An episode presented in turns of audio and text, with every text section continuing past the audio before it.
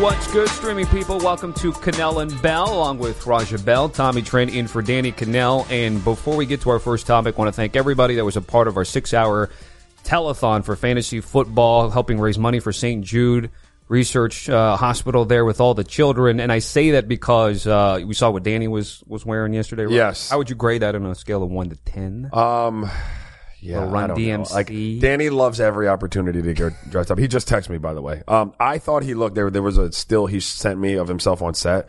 I thought he looked just like Ed O'Neill as Al Bundy. In One of those pictures. He was offended.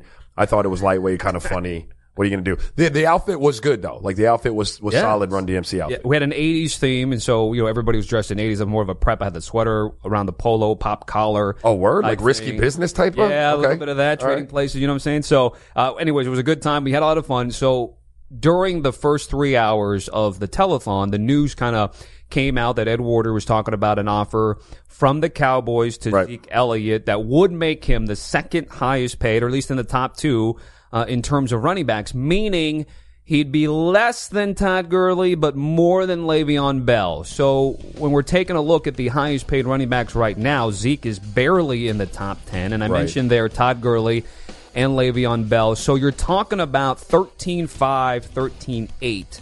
Raja, what do you think about this? Okay, one more thing too with Zeke, right? He still has two years left on his deal. Correct. Um, I have mixed emotions about this, Tommy. and I don't mean to straddle the fence, but I can see a case for him taking it, and I can see a case or make a case for him not taking the deal. Right. Uh, the case for taking it would be you're you're in a summer or an off season where you weren't even supposed to be a topic of extension for the Cowboys. Like you're two years out, right? So you've got very little leverage in this situation. Like they can just say, "Hey, come to work," or "We're not paying you." Um, that's a reason to take this deal. You are now the second highest paid running back in the league. You were at the table uh, before you were supposed to be at the table to re up, and it would get you into that third contract a year earlier, uh, so you'd be a year younger, which is a very valuable thing for running backs, right? Right. Um, and then you don't miss any checks, you get paid, everything goes on. Like that's the case to take it. The, uh, the case I would make for not taking it is if you regard yourself as the best running back in the league or one of the top three, which I think most people would, would say he, he is. Like use quarterbacks, for example. When they come up, if you're in one of the top three quarterback slots, you don't set the market backwards every time there's a new deal made. The money goes up, right? So if you're a top three running back and you see what Todd Gurley got and, and you're at the, the table to re up, you want to continue to set the market. Like you don't want to take less than he got. What other position in the NFL does that? Like consistently takes less.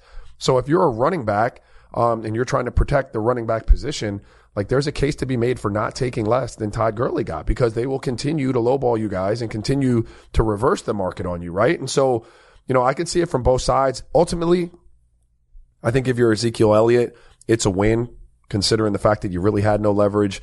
Um, you're, you're, you're two years out from an extension. Um, you're making six and a half this year. You can get to 13.5. Um, the, the, the guarantee 35 versus 45, um, that's also a, a kind of a, a sticky thing for me. I want more guaranteed if I were him.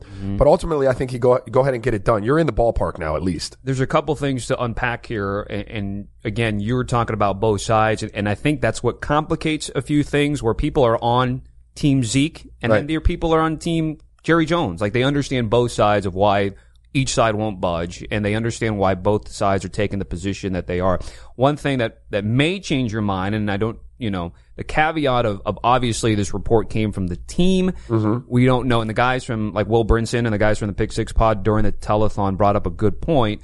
Was that we don't know exactly the guaranteed money, and, we think the ballpark w- would be there. But it's like, are there incentives? Does he have to hit amount of carries? Does he have Sure. to hit amount of you know, all these other incentives to get to that number too? But getting back to your point, like I think it's trying to make a compromise. At least they're starting a conversation between the two sides. But you're right about Zeke and the market, right? Because we've seen that with quarterbacks. Every deal eclipses the Yeah, next deal. that's the that's the way things work in in sports and business. Like you don't go you don't go backwards unless you're in a recession. Especially if you're considered the best at your Cor- position, correct. right? Correct. Like when you are the when you are the premier players at positions, you very rarely see them taking less than the guy who just signed a week before them or a year before them. That the market continues to grow, especially as the cap continues to grow, and the cap will grow um, in the NFL next year. Correct. Mm-hmm. So that that you know that would just be the one. You know, the money keeps going up. And then one more thing about, and again, this gets debated all the time is the window for Dallas to win, right? Yeah. And it's you got to pay Dak and you got to pay Cooper, and they just paid Jaylon Smith, which on that side of the ball was important for them. Then there's the notion of, hey, you should be taking a little bit less, or, or this is a good compromise given that you're trying to win and be a team player. Well, that's Danny's take usually. Um, look, man, if you, I've never subscribed to taking fractionally less than I was worth. Like, you know, I mean, unless you could guarantee me, unless we were a championship team last year and we had all of our pieces coming back and you said, hey, look, guys, we're going to run this right back. You already know what we can do with this unit. We're going to run it right back. And, and we have a great chance to win the championship again in a one year scenario, maybe two year scenario. Maybe I take fractionally less. But when I'm coming up for my big contracts, like my money making contracts, um, I'm not giving you back any money. Like I, I'm not. And what, yo, Dallas has a window open, but what have they done so far early in this window to make you feel like it's, it's guaranteeing a championship? If you guarantee me the ring, Tommy, maybe we talk about it. But I don't know that you guarantee anything, right? So like, I, look, this is a business for the Cowboys, right? But it's also a business for each one of these players individually.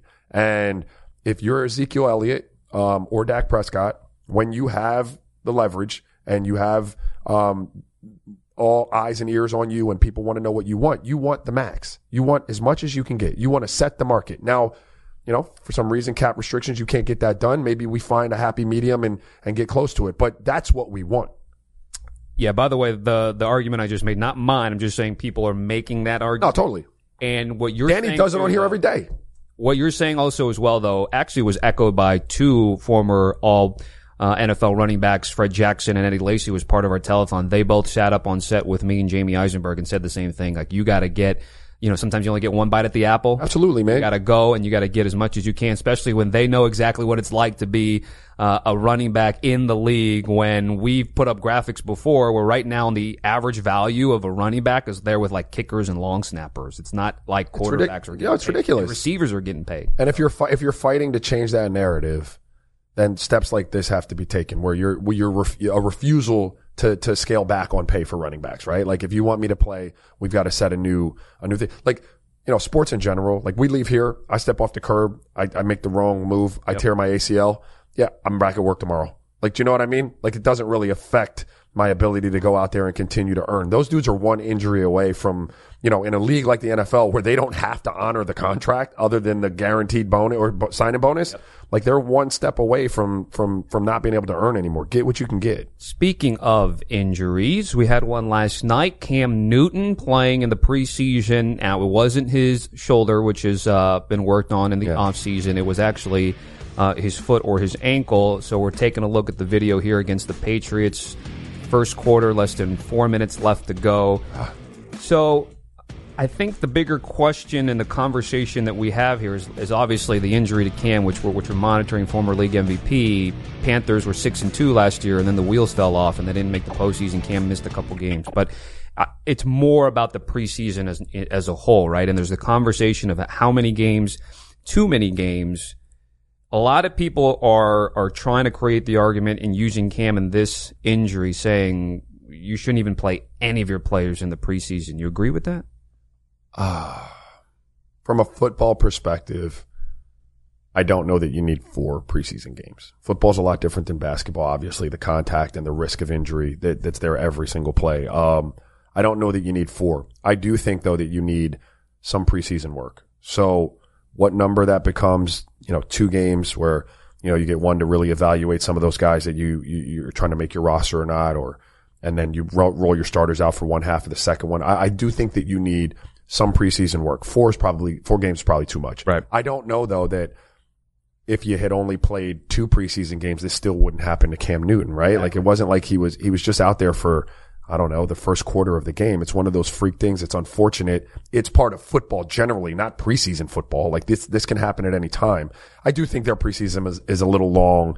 Um, and, and, you know, it just becomes a little redundant at times watching guys that you know aren't going to make the roster play over and over. Who, who really wants to see that at the end of the day? It's interesting because th- it started to trend this way, but I feel like this summer has been taken almost to the extreme where it used to be you play the first, maybe second game. This, this week here, the third week is that dress rehearsal game. Right. Basically the last inclination of any starters are going to get any time.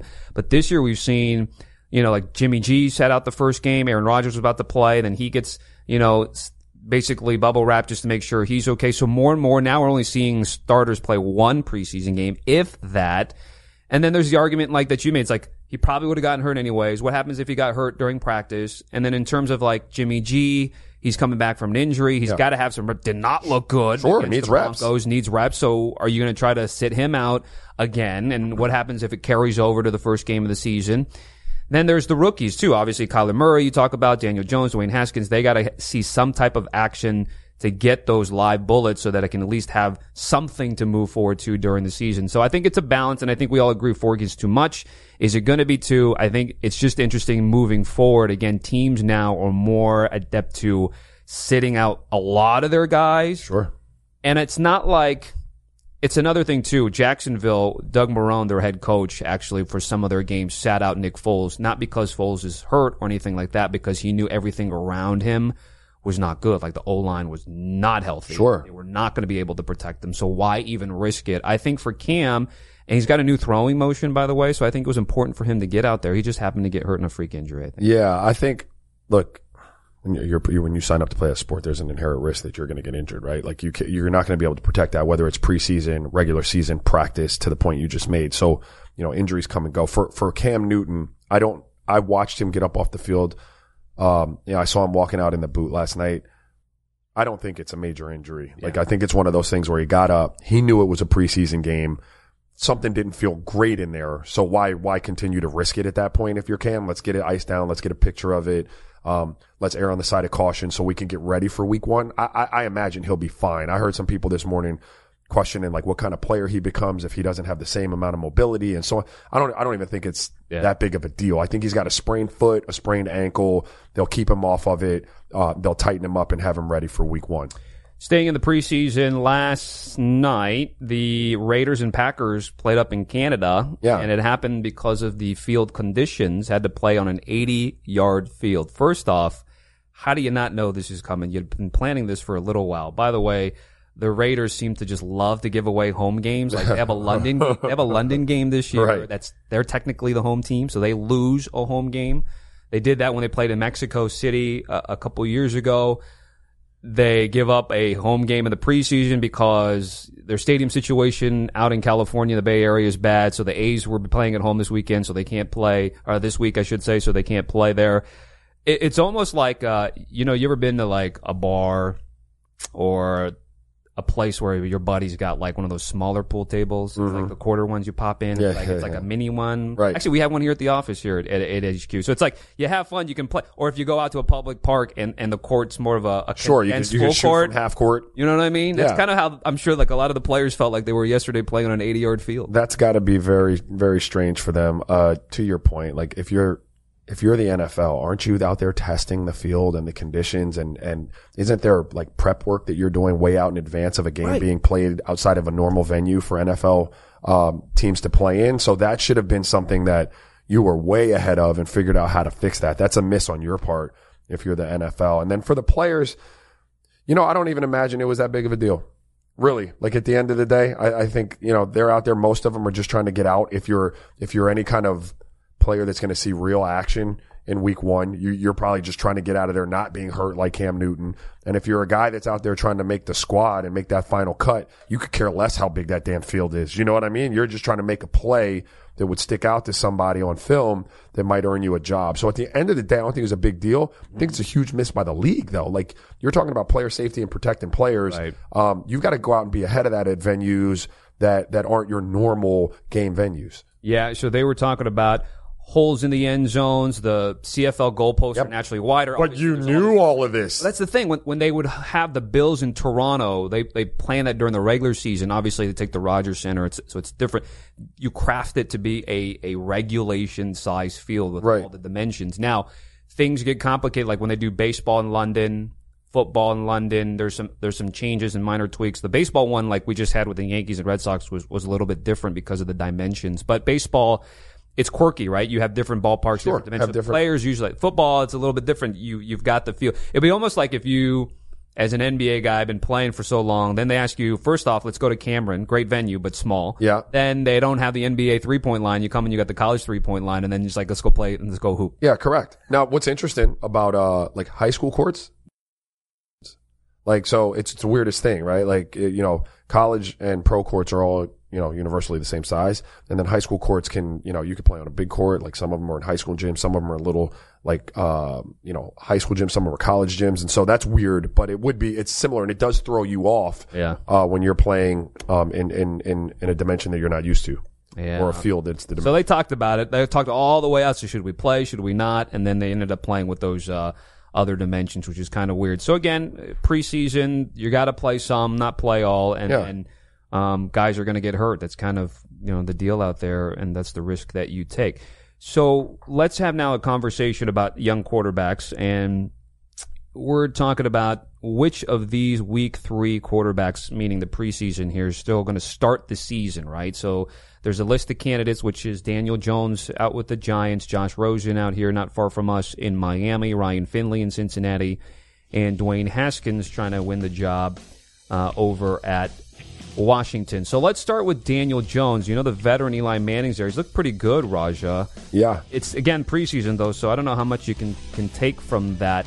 Um, what do you think about Daniel Jones out in there with New York? Well, I, you know, again, yes, you have to take preseason with a grain of salt, but he's looked really, really good with what he's been given, and sometimes that's all you can do, right? Like, yes, it's the preseason, but all I can do out there, all I can do is go out there and shred the preseason, and by all accounts, he's doing that. I mean, he's nine for eleven last night, 141 yards. Um, on the preseason, what is he? 25 of 30 for 369 yards and two TDs. He looks really good. He looks like I'm going to have to eat my words. Danny's going to have to eat his words.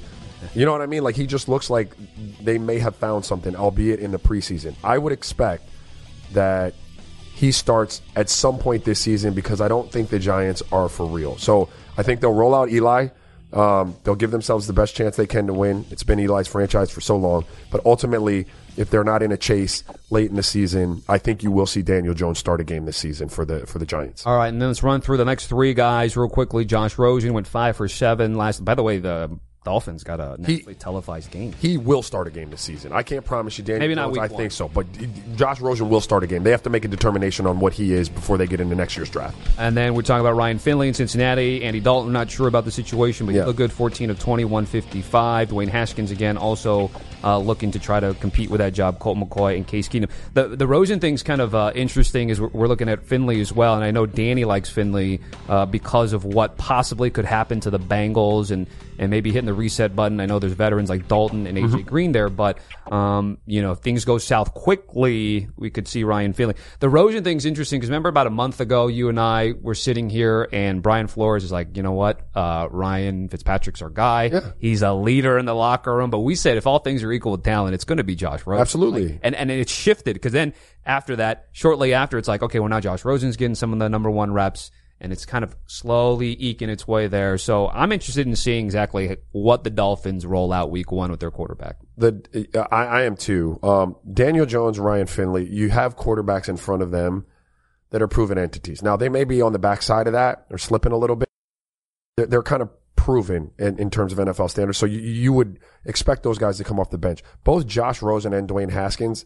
I would like if Dwayne Haskins isn't ready, that's one thing. Right. But they don't have anybody sitting on top of them that is going to be your franchise guy. You know that already, right? So especially in the case of Josh Rosen, there's only one way to play that. I said it then, I'm going to say it again. He has to play. And if he doesn't start week one, fine. But he's got to be starting, you know, week three, week four, and you got to make a determination on whether that guy is your quarterback going forward. He's a high first round pick last year, or you're going to have to get back in the quarterback market in the draft um, in years to come. Or why make that deal Or to why get him in there, right? Correct.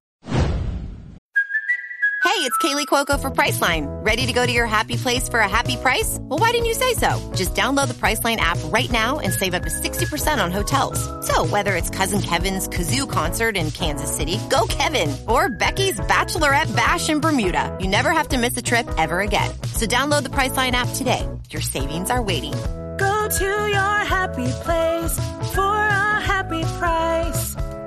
Go to your happy price, Priceline. CBS Tonight. TV's hottest show is Fire Country. I'm not a hero. I'm in orange for a reason. They're taking 12 months off your sentence. You're free. lady, with a special epic season finale. Now that I'm out, I need something to get me up in the morning. You are a firefighter. Used to be. That will be unforgettable. In the name of your life's happiness, go get your girl. She's getting married tomorrow. Says, when do you let anything get in the way of what you want? The Fire Country season finale tonight, 9, 8 central on CBS and streaming on Paramount Plus. All right, so uh, let's talk a little college football, dude. It's back, man. I'm really Yeah. excited about this weekend. Obviously, everyone talking about uh, out in Orlando. You're going to have Miami and Florida, and then on way, way, way, way west coast out in Hawaii is going to be uh, Arizona and Hawaii. We'll talk about the Wildcats and Kevin Sumlin. So let's bring in Tom Fornelli in here. Tom does a great job all of our uh, formats at CBS Sports, Sportsline as well. Tom, good to have you. Uh, before we dive into the Pac-12, I know you had an article on CBSSports.com. Just give me sort of uh, your takeaways when you wrote about the AP preseason poll. I know a lot of people don't generally like to take a lot of stock into it, but when you see it, especially this year, what were some of the big takeaways that you had? I mean, yeah, we like to think that preseason polls don't matter, but the truth is that they do. They set the narrative for the whole season. They set expectations. So if you look at a team that's in the top 10 to start the year, say Florida loses to Miami on on Saturday, they're 0 and 1. They're still going to be ranked. But if another t- if Georgia Tech loses to Clemson and plays better against Clemson, there's no way Cle- Georgia Tech would climb into the top 25 at 0 and 1. So I feel like that's kind of takeaway. And we look at the SEC six teams in the top 16. So while the Big Ten has more teams in the AP top 25 to start the year, they only have three in the top 15, while all the SEC teams are in the top 16. So it's a top heavy conference. It's still the favored conference, and it's you know it's pretty much got an automatic invite to the playoff. Whoever wins that conference. Those are the main takeaways I got from it. All right, and we're looking at the preseason AP top 25, the top 10 with Clemson at number one, Texas at number 10. And right outside the top 10 is Oregon and Mario Cristobal at number 11. So he's entering his second full season. Oh, coached that bowl game in 2017 after Willie Taggart uh, departed Eugene there. And they've got Justin Herbert, which, you know, going through last year, Tom, everybody thought was going to be at least a, a, lock for number one quarterback. He ends up coming back to school this year. What are your thoughts on the Ducks so far and, and some of the things that you have early on in fall camp going into the first week?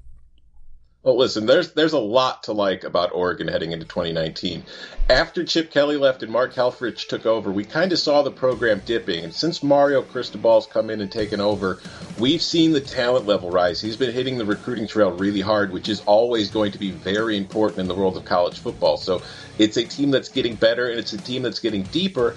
And it also, entering the season, has a lot of experience. There are 17 returning starters on this team, including the entire offensive line. There is no school in the country that has more experience on its offensive line than Oregon. And that's something that I always look to as far as projecting how a team's going to continue to improve because you can replace wide receivers and running backs a lot easier than you can replace your offensive line. So I think that's a good sign. And you mentioned Justin Herbert, who last year during the season was somebody who was projected to be a number one pick or at least a first round pick. He's back. I think that's very good news for Oregon, but I also think that there's some reasons he came back because there's stuff he needs to work on. On short passes last year, he was terrific, but on any pass that was more than five yards past the line of scrimmage last season, he had a completion percentage of 49%. So that's something that I think Oregon needs to work on and Herbert needs to work on if they're going to become a threat to Washington in the North and a threat to win the Pac 12 again. You mentioned Mario Cristobal in the recruiting. They got Kayvon Thibodeaux, one of the highest rated guys uh, in the class of 2019. He's out there with the team. They don't play for another week, so they take on Auburn, which will be a really good matchup. Where are you looking at right now? What's an early lean for you between the Ducks and the Tigers out in Texas? I'm leaning towards Oregon now simply because they have so much more experience, and whereas Auburn has a terrific defensive front that is going to really test that Oregon offensive line I talked about. Auburn's also starting a true freshman at quarterback, and I feel like in the first game of a season, I would much rather have the experienced offensive line and the experienced quarterback than the kid making his first career start, especially in a game that should be as tightly contested as that one. So my early lean right now is towards the Ducks. Uh, let's talk about Washington. You just mentioned them. They're 13th in the AP poll. Um, but there are a couple questions uh, regarding the quarterback and who's going to replace uh, Jake Browning. Is, is Jacob Eason the guy? Uh, and what's the ceiling for this team uh, if he, you know, turns out to be uh, the lead guy there in Washington?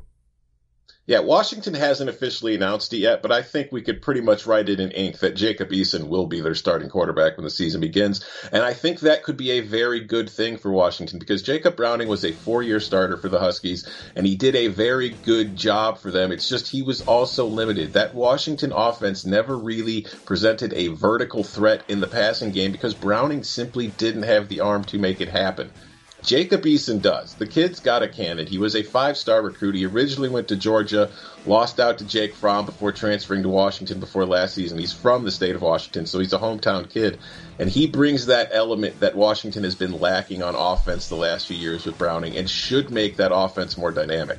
I'm more concerned about the defense, which is replacing a lot of starters. I believe there are only two returning starters back on that unit. But the good news is Jimmy Lake has done a fantastic job with that defense over the years. Every year when I watch Washington play, they don't always have the most talent on the defense, so they still send plenty of kids to the NFL. But they just, it's a defense that's probably one of the best coached units I've seen year in and year out. They just don't make mistakes. And that's a huge credit to Jimmy Lake, the defensive coordinator, and his co-coordinator, Pete Kwiatkowski and Washington opens the season with Eastern Washington at the end of the month. Moving on to the Pac-12 South champs, Utah. They're right there also in the teens at 14. And it's a conversation always about Kyle Whittingham, right, Tom? Like always under the radar, generally does well when they're kind of been looked at as not the best team. What about if it's different when you have expectations going into a season? We know USC is certainly down. We'll get to the Trojans and Clay Helton a little bit. What do you think the outlook is for the Utes out there?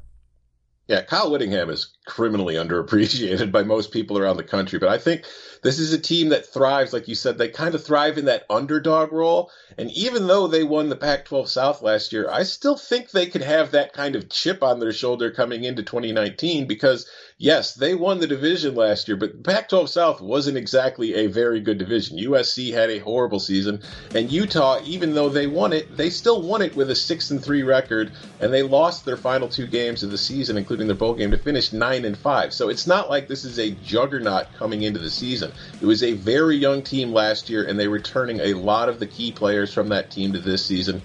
But while they might still be a favorite in the Pac 12 South, there's still a gap between them and the better teams in the Pac 12 North. We can't forget that two of their five losses last season came to Washington, one during the regular season and one in the Pac 12 title game.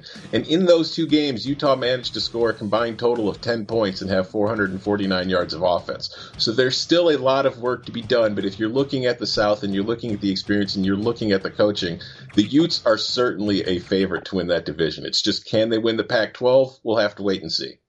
All right, let's talk let's talk USC and Clay Helton. They're coming off a five and seven season uh, last year. Uh, hired Cliff Kingsbury to be the new AC. Obviously, Cliff Kingsbury uh, now with the Arizona Cardinals. So then they went out and they got Graham Harrell. What's that offense going to look like under Graham Harrell, and and what's USC going to look like in general this year? You know, it's it's going to look pretty similar to what Cliff Kingsbury would have done. You know, both Kingsbury and Harrell went to the Mike Leach School of Air Raid Offense. They were both quarterbacks at Texas Tech. They received their doctorates in the offense. So USC is going to air it out, which is good because you know they've had plenty of talent. That has not been the problem for USC the last few years it's been coaching in that they've been kind of they they've been slow to adapt to the way that the college game is moving forward whereas it's becoming more of a passing game and it's becoming more of an up tempo type of offense. And I think this could be good for USC I don't know if it's going to vault them back to the top of the division and back to a conference title but they should be a much better team than they were last year because I think JT Daniels their starting quarterback is better suited to this offense than he was the one he was in last season. And we have seen Harrell run offenses before. It was at North Texas but he spent the last 3 seasons seasons as the offensive coordinator there, and that's a team that scored 35 points a game the last two years. So USC, with the kind of talent that they have, should probably score more than that. The question will be the schedule because it's it's pretty daunting. They've got to play Stanford, Utah. They're on the road against Washington and Notre Dame, and then they get Oregon as well. So it's hard to imagine them coming through that without at least a couple losses. And SC is going to open up against Fresno State, which is no cupcake, by the way. Jeff Tedford. So that's an opening. And, and Fresno State beat UCLA last year and Chip Kelly. So Chip Kelly coming in into a year where he did beat SC in 2018, Tom, we know that, but three and nine is not what I think a lot of people expected, although it's a, it's a building process and, and I'm sure it's a, a long-term plan there out in Westwood. When you look at Chip Kelly, what are some of your expectations for the Bruins in year two here? You know, it's funny. I don't really know what my expectations are for US, UCLA, and I think in a way that's probably what made the job so appealing to Chip Kelly in the first place. Because it, when, when you remember before he took the job, it was Florida or UCLA. He ended up taking UCLA because it would allow him the time to rebuild the program in his image and what he wants to do. Whereas if he would have gone to Florida, he'd have been in the, you know he'd have been on the hot seat right away if they lost any any kind of game. So going into the season, I think this is a team that should definitely be better than three and nine because there is too much talent on that roster, and they lost some games last year that they shouldn't have won. But at the same time, they're also, like USC, playing a very difficult schedule. They get Oklahoma early in the year. They've got to go on the road for Washington State, Stanford, Utah, and USC. And then not only that, they're opening the season at Cincinnati, which, by the way, came to UCLA and beat the Bruins last year. So there's a lot of work to do. I think that this is a team that should get to a bowl game at a minimum, but I don't think we should place too high of expectations on it yet. And I think Chip probably needs another year or two to really get UCLA in a position where it could be a real threat. Right, let's talk Arizona real quick. They play obviously um, Saturday night uh, out in Hawaii. They're not ranked or anything, but they do have a possible Heisman candidate in Khalil Tate. Uh, uh, last year, you know, up and down to say the least for him. Do you think he's squarely in the mix this year for the Heisman, and what do you expect uh, to see out of him this year? we're not going to see the Khalil Tate of 2017. That was a magical, wonderful year, but he's just in a completely different offense now. That was like a read option running quarterback offense. And I think that Tate preferably he's in an offense now that's more suited to the NFL and I think he had NFL aspirations so I think he prefers being in this offense because it'll be able to show if he can go on to the NFL and impress NFL teams and while he did struggle last year, he was dealing with a myriad of injuries. He had a sprained ankle, his shoulder was bothering him. I think he had a wrist injury. The kid was just banged up. But over the last final four games of the season, he threw for 1,115 yards, 15 touchdowns, and four interceptions. So he clearly was becoming more and more comfortable in the offense as the season went along and as he got healthier and got over some of those aches and pains. So going into 2019, I don't know if he's going to enter the Heisman conversation, but I think that he's a dark horse threat because with his legs, which he really didn't use at all last year, if he can combine his running ability with the improvements he made as a passer last year, this is a kid that is going to be very dynamic and could have a magical season for the Wildcats. Tom, I'm going to have you put your SportsLine hat on for this game. Do you have a, an early lean or maybe even a like? I, I took Hawaii plus 11. I really like that. I know Sumlin away from home, not always good. You, you have an early play here? Yeah, I'm I'm with you. I'm taking Hawaii plus 11 simply because, you know, Arizona's got to fly 3,000 miles out to Honolulu. School starts next week this could be, you know, we could see a situation where some of these kids on this team are looking at this as like, you know, the last vestiges of summer vacation before school kicks off and things get started. So, and plus, Hawaii is a team that in the Mountain West was very, it was eight to six last season. It returns everybody. It has a very good quarterback in Cole McDonald. It has a very prolific offense. I think we're going to see a shootout. So in that kind of situation, if you want to give me 11 points, I'll take those. Yeah, certainly like Coach Rolovich and what he's doing out there. And, and we certainly know what uh, a long trip, whether it's a bowl game or an early game out to Hawaii at Aloha Stadium can do. Let's end the conversation with really what is the meat of what we should talk about, Tom. And it's sort of the Pac-12 conference and where they sit themselves and find themselves in the conversation for the college football playoff. Obviously, you get four slots. There's five power conferences. You throw Notre Dame, always a, a different wrinkle in there. And then UCF certainly likes to want to crash the party. But when you look at the Pac-12. It always seems like like last year it was like, boy, it's Washington because they had the Auburn game, so they need to win that and then win out. Oregon's in that position this year. Do you think the Ducks are the best Pac-12 chance to get back into the party, or, or how do you see it playing out this year?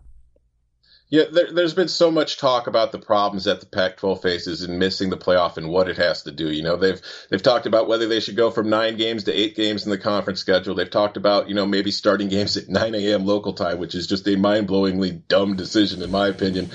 But I think the real problem that the Pac 12 has faced is that just during the college football playoff era, USC has been mediocre. If USC was USC, we're probably seeing more Pac 12 action in the playoff. It's just going into this season, I don't think USC is a real threat to get to the playoff. And the two teams you talked about, both Oregon and Washington, are the two likely candidates. I like Utah, but like I discussed earlier, there's still a gap between the Utes and Washington and Oregon. We saw that when they played each other last season. So I think it's going to come down to the Huskies and the Ducks, and it will be huge. That Oregon game against Auburn will be big just to set the tone for the season because if Oregon can open the year by beating an SEC team, it kind of takes it away at the end of the year if they're in that situation where they're one of a couple teams fighting for that four spot that Auburn win looks a lot better than if they lose to Auburn because then it will be they'll be hammered over the head with well you can't beat the SEC and, and Auburn didn't even win the conference so why would you deserve a playoff spot so I think that's a huge game and I think Washington has a chance to be the other team so I lean towards the Huskies simply because I think while they're kind of even with Oregon as a talent level and as a talented team I give them more of a coaching advantage because Chris Petersen's the best coach in the Pac 12. So I'm leaning towards the Huskies being Pac 12 champs and their best bet to get to the playoff this year. One more thing, and that was a great breakdown, by the way. I'm interesting to see how it plays out. We talk about coaching and advantages. When you look at college football conferences, people like to say, you know, the SEC obviously is right there, and the reason why the Big Ten is kind of back is because of the coaches that they have there. How would you evaluate the Pac 12 coaches as a whole? Petersen over at Washington, now with Cristobal over at Oregon, and we know that Herm's doing some fun things over at Arizona State. How would you sort of look and evaluate the coaches where the Pac 12 is at right now? I, I, think the Pac-12 is very strong at the coaching spot. You know, like you mentioned, Chris Petersen, Mario Cristobal is doing a very good job at Oregon so far. Mike Leach at Washington State has done wonderful things for that program. Sumlin's won in the SEC. Chip Kelly made Oregon a national contender, and you know Clay Helton, while the jury's still out a bit there, at least he did make the move to address his offense by hiring Graham Harrell, realizing the weaknesses of his team and trying to fix them. And then at Arizona State, like you said, Herm Edwards completely blew away my expectations last season. I thought that was a questionable hire at best, but he had a very solid season, had some very big wins, and I think that they're heading in the right direction. So I don't think that I think that there maybe not be the best conference as far as top to bottom coaching ability, but I think that the coaching is not the Pac-12's problem. They have plenty of good coaches. All right, and Herm Edwards going with the true freshman and Jayden Daniels. We'll have another conversation for a different day about true freshmen and the emergence of those guys in the uh, programs in terms of college football. Tom, certainly appreciate it as always. Thanks for the time. Have a good weekend, man. My pleasure, you guys. Have a good weekend. Welcome back to Kanell and Bell. I brought up Popeyes. I'm really hungry, so talking about that chicken sandwich that is lighting up social media. Are you a Chick Fil A guy?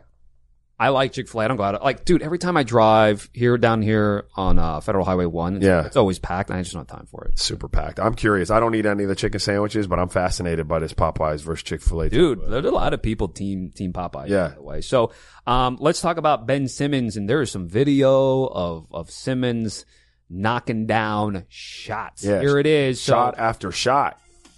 Uh, step in, boom. Yeah. Okay. All right. Nobody really around him, right? This one, nor half court setting. Right. Who's that? Who's guarding him? Uh, Sounds right. off Yeah. pick and roll. Uh, step back. Ooh. Okay. Get, all right. And then I think this is the one that I was like looking at. Right.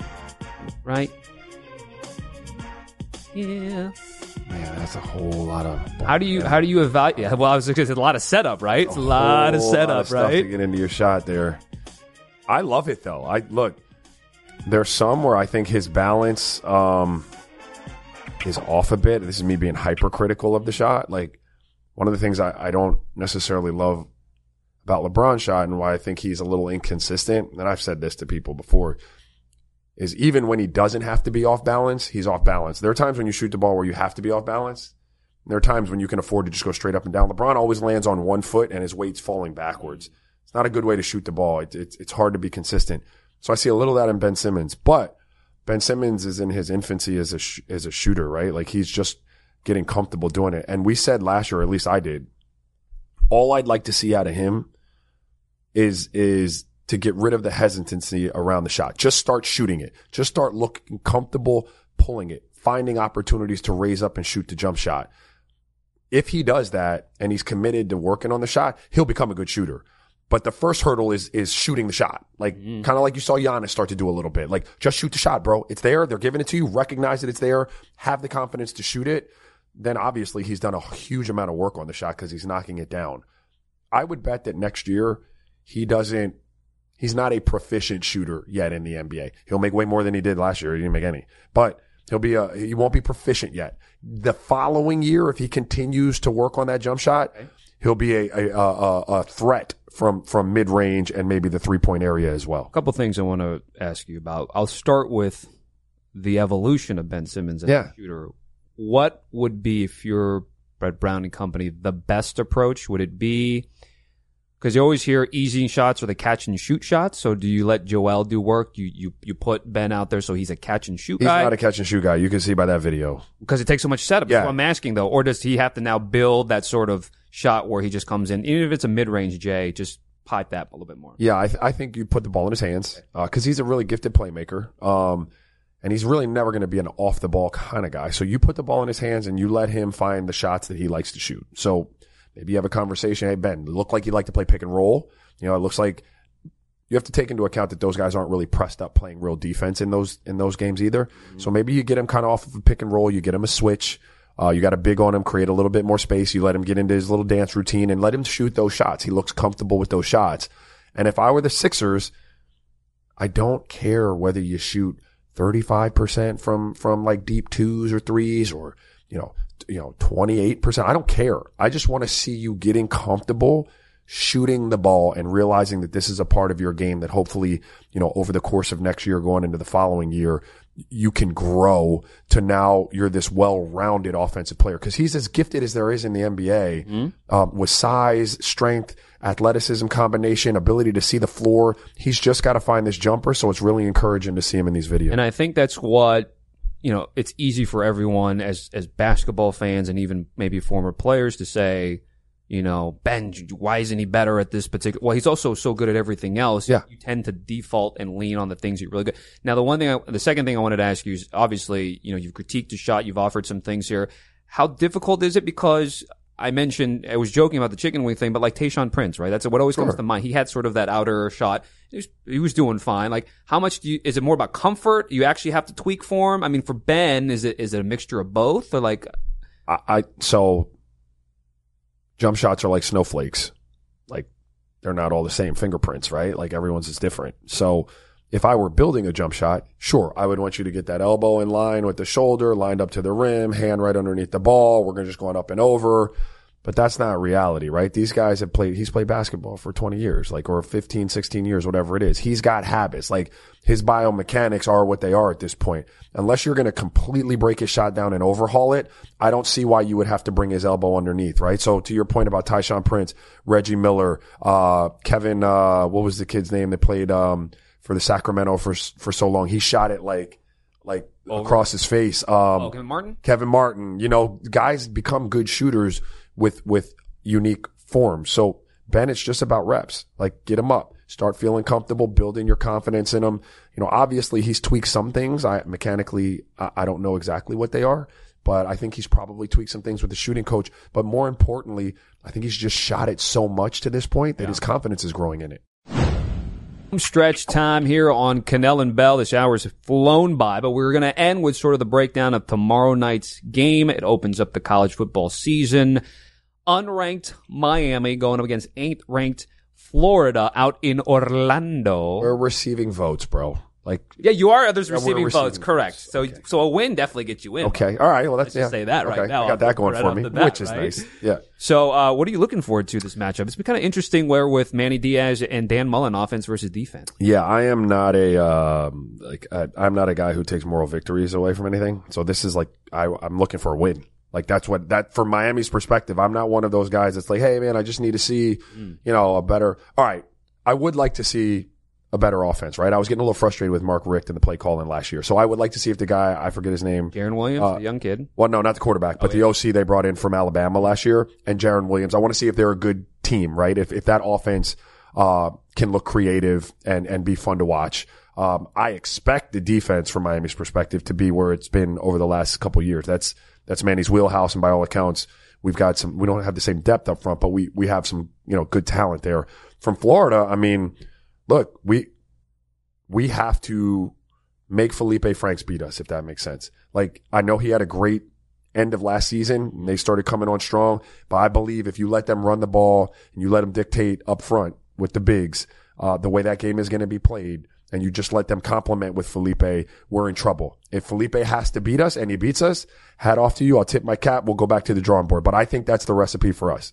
All right, so again, that's going to be uh, strength versus strength. You're talking about Florida's offense against Miami's defense. You talked about the quality up front, the defensive line. Miami does have some question marks, linebackers and DBs, and we'll see uh, if Florida, with their wide receivers, can certainly exploit that. We're also looking at sort of the prop bets right here. You're talking about the freshman Jarren Williams over under 170 seems like maybe a little bit to me too high. I would lean under there. Franks though, you're saying 184 and a half. So in your eyes, you'd probably want the over in that case. I I think if he went over that, um, provided there was no running game to supplement it, I feel pretty good about it.